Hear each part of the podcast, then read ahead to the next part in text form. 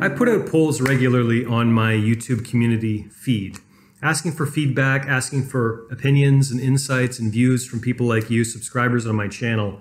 And not long ago, I posted a poll or question on my channel, and the results of this poll truly shocked me. The question was Do you consider yourself a victim of retroactive jealousy? And I haven't looked in a couple of weeks, but last time I checked, the response was something like 75%. Around three quarters of people who responded to this poll said, Yes, I feel like a victim of retroactive jealousy. Now, you may have a very different interpretation of the word victim than me. I generally have a pretty negative association uh, with the word victim. I think thinking like a victim is extremely dangerous, and that's why I'm recording today's video. In today's video, I'm going to share four steps to stop thinking like a victim. Even if you think you don't need this video, I think this could be extremely important for any retroactive jealousy sufferer. My name is Zachary Stockill, and since 2013, I've helped thousands and thousands of men and women from all over the world overcome retroactive jealousy, overcome obsessive jealousy, and save their relationships. If you'd like more information about my work, please visit my website at retroactivejealousy.com. So, the first step to stop thinking like a victim is deceptively simple, or at least it appears simple on the surface, but it's actually really deep and complicated. The first step is simply to ask yourself, what do I gain by continuing to feel like a victim? By continuing to think like a victim? What am I getting out of this mindset? What are some of the benefits? You may hear me say that and want to throw your phone across the room and call me names and send me nasty emails and all the rest. I don't care. Human beings are motivated by incentives, right? We're incentivized to make certain choices, to adopt certain perspectives, to adopt certain ideologies, often ideologies and perspectives that don't actually serve us, that aren't actually going to get us where we actually want to go. And your beliefs, even some of your limiting beliefs, even some of your unhelpful beliefs, are serving some kind of purpose in your life.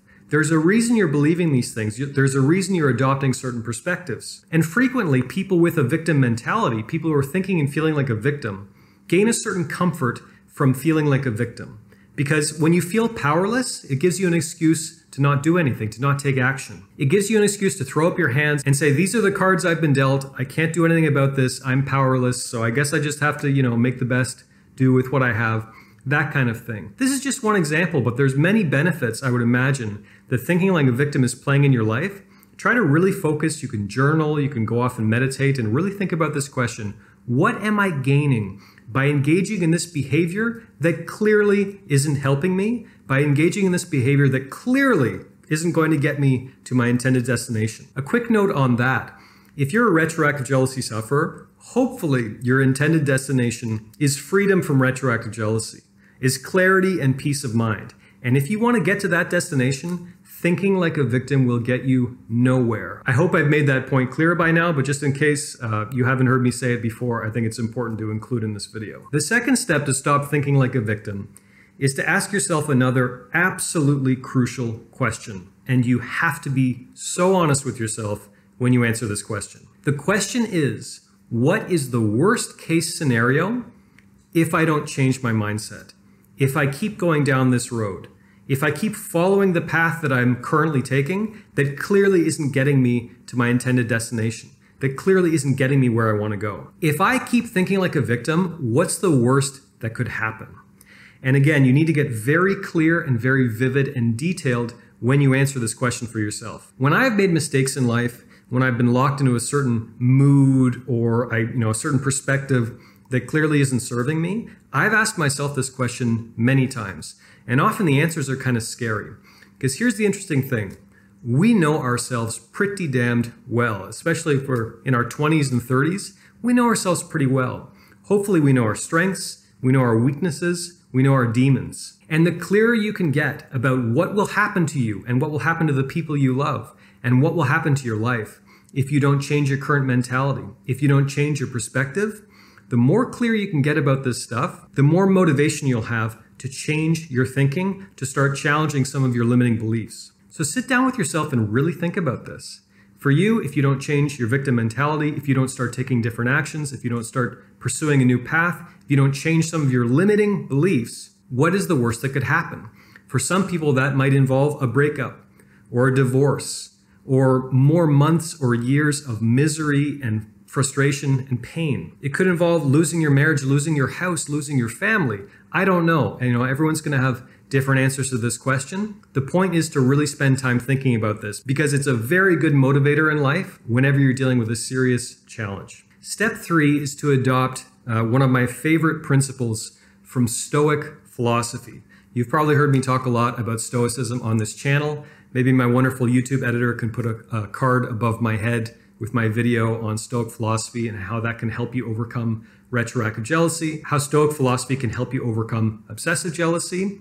But step three is borrowing one of the fundamental ideas, one of the fundamental precepts from Stoic philosophy, which is as much as humanly possible, always try to focus on what is within your sphere of influence, what you can control, what you have power over. And as much as possible, and this is easier said than done, but it's essential, as much as possible, try to disregard everything else, literally everything else. Disregard everything that is outside of your control, that is outside of your sphere of influence. So maybe you can't control the fact that you struggled with retroactive jealousy for the past four, five, six months, one year, two years. Some people struggle with this for decades.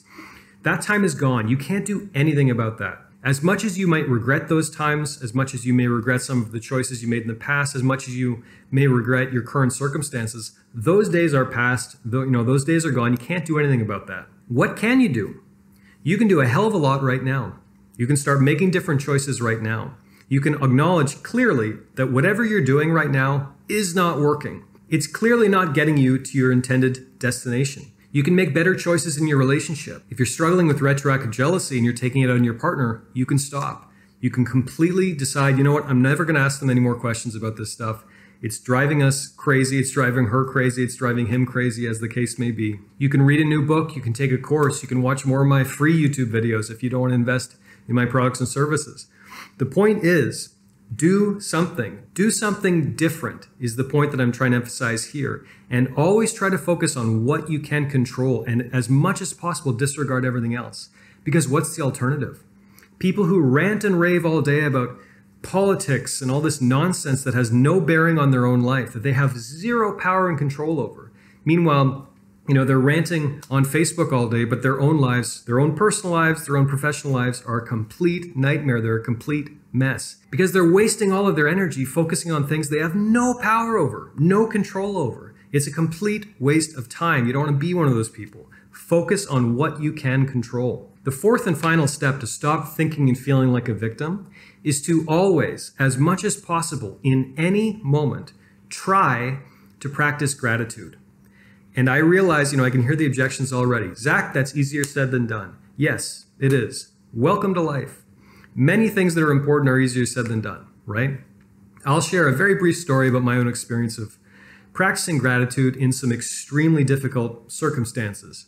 And it's been five years, almost five years now, but it's still difficult for me to, to talk about.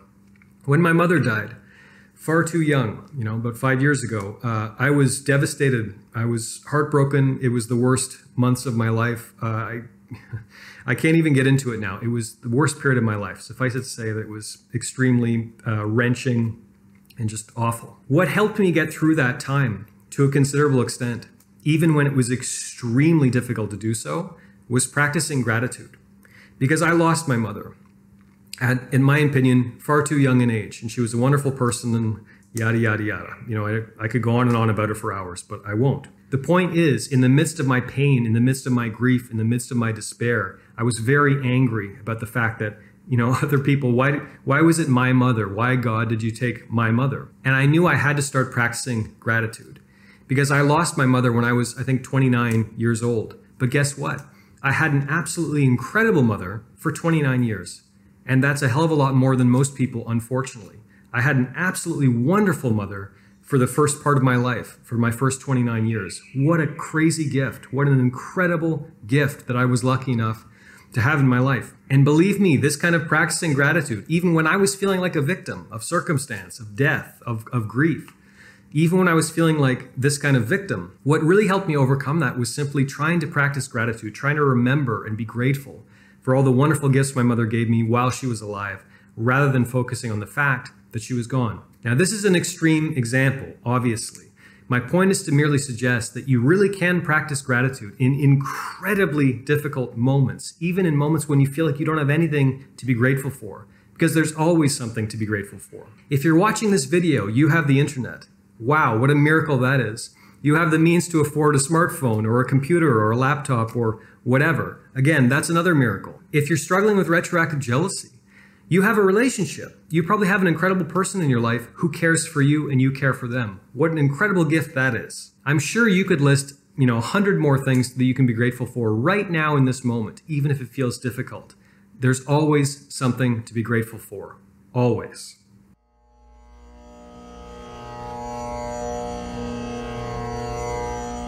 Thanks for listening to the Zachary Stockill podcast. If you enjoyed this podcast, please be sure to subscribe and leave a rating and review on Apple Podcasts or your podcast app of choice. To learn more about my work on jealousy, relationships, and more, please check out my YouTube channel at Zachary Stockill. For information about my online courses, books, and coaching service, please visit my website at retroactivejealousy.com.